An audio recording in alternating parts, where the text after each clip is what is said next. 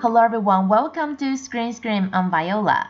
In today's episode, I'm going to introduce movies that discuss characters that might have another facade that we don't really understand.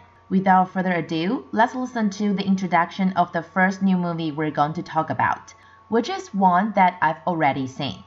The Great 14th, Tenzin Gyatso, Dalai Lama in his own words uniquely and exclusively features Tenzin Gyatso as both subject and narrator, as he presents the full arc of his epic and very public life as the 14th Dalai Lama. Through intimate conversation and previously unreleased archival footage and images, the Dalai Lama reveals his story and experience of the personal, political, spiritual, and historical events that shaped his life from childhood to adulthood in his quest for democracy. The Great 14th offers an extraordinary, unprecedented insight into the complexities of his life, from past lives of the 5th and 13th Dalai Lamas to his current life as the spiritual and former political leader of Tibet and as a tireless Nobel Peace Laureate. This is a story and a documentary for the ages, revealing the soul of the simple monk who aspires every day to show us the true nature of power and the nobility of our humanity. Time always moving. No force can stop that. I myself, you see, getting older. The first new movie we're going to talk about today is about Dalai Lama I think it's really cool. Even though I'm not a Buddhist, not to mention the Tibetan Buddhism, I'm pretty sure everyone in the world more or less has heard of Dalai Lama, and this movie is a documentary. It's not made by Indian filmmakers because Dalai Lama himself lives in India right now. Instead, the director is American. Some people may have negative impression of Dalai Lama because of some scandals or we don't know whether it's true or not, some news coverages of him. But I think no matter what, aside from these scandals or bad reputations, the Great 14th is definitely great because of other things he has done and and everything he has experienced in his past. This documentary is a movie that he himself narrates, and just like what we heard in the introduction, it reveals Dalai Lama's personal, political, spiritual, and historical events. I actually learned a lot after watching this movie. I didn't know so much about Dalai Lama before. I only know that He's a spiritual and religious leader of Tibet, even though he doesn't live there anymore because of political persecution. The documentary took eight years to finish. So the Dalai Lama we see in the movie is about 83 years old, while he's actually 88 years old right now. Oh, wait, so that took six years? Sorry about my math. And in the documentary, we're able to see how he grew up from his childhood to adulthood. We get to see how complicated his life was and his insight during the process of him seeking democracy. I think just that itself explains how great he is. And this really is a historical story. It's not only about the Great 14th, but all the Dalai Lama before him. We get to know how simple monk can have deep spiritual minds and the authentic of power and and the precious humanity. Even if you're not a Buddhist like me, I still recommend you to watch this documentary. You won't be disappointed. Now let's listen to the introduction of the second new movie we're going to talk about. Time still turns the pages. Believe it or not, childhood traumas are real, and it keeps haunting us over time. But we are the only ones who can save ourselves. High school teacher Zhen looks back to his repressed childhood memories as he finds an anonymous suicide note in his classroom. While at the same time, he is facing a series of family problems. He strives hard to prevent the tragedy from happening. Produced by renowned director Derek Yee, Nick Cheuk's directorial debut interrogates generational traumas in nuclear families through addressing student suicide tragedies in Hong Kong in recent years. 我想同细佬一样啊！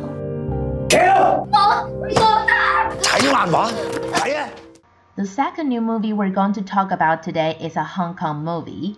It got nominated for five different awards at the 60th Golden Horse Award including Best Feature Film, Best New Director, Best Actor in a Supporting Role, Best Original Screenplay, and Best Editing.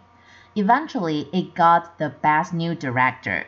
So we can see that maybe Time Still Turns the Pages is not a very mature film, but it's one of the best among new directors. The director graduated from the Creative Media College at Hong Kong City University. He was a scriptwriter, and Time Still Turns the Pages as his very first feature film, and not only got selected for the first feature film plan as a college student, he also attracted one of the Hong Kong's award-winning director to be his producer and he got nominated for Best Feature Film as a college. That's unprecedented. In the introduction, we heard that the teacher, Chen, is facing some family problems. So, what are these problems? One part is that he's facing a marital crisis with his wife, and also his father is very sick. These are two major pressure issues he has, but at the same time, he has to compete with the time to find out who in his class left that suicide note so that he's able to prevent the tragedy from happening. The story starts from Jen's childhood diary, so the narrating is from past to present and in the meantime, we will see the trauma of the protagonist's childhood from time to time. The director uses this very smooth method to tell us that there's actually this issue of young generation suicide in this fast paced city. And also, the editing is pretty precise the audience gets to understand what the protagonist is thinking about. So if you're interested in Hong Kong movie or you'd like to know how young generation think about suicide, you can go watch Time Still Turns the Pages. And before we move on to Top 007, talk about other movies, let's review what we had from last week. Top 3 was The Marvels. Top 2 Napoleon, and Top 1 The Hunger Games The Ballad of Songbirds and Snakes. There aren't many changes on the chart this week, but we still need to check out what are the differences. Top 7 to top 4 first. Top 4 Taylor Swift The Eras Tour. This has been the most extraordinary experience of my entire life. The Marvels. This is just the beginning.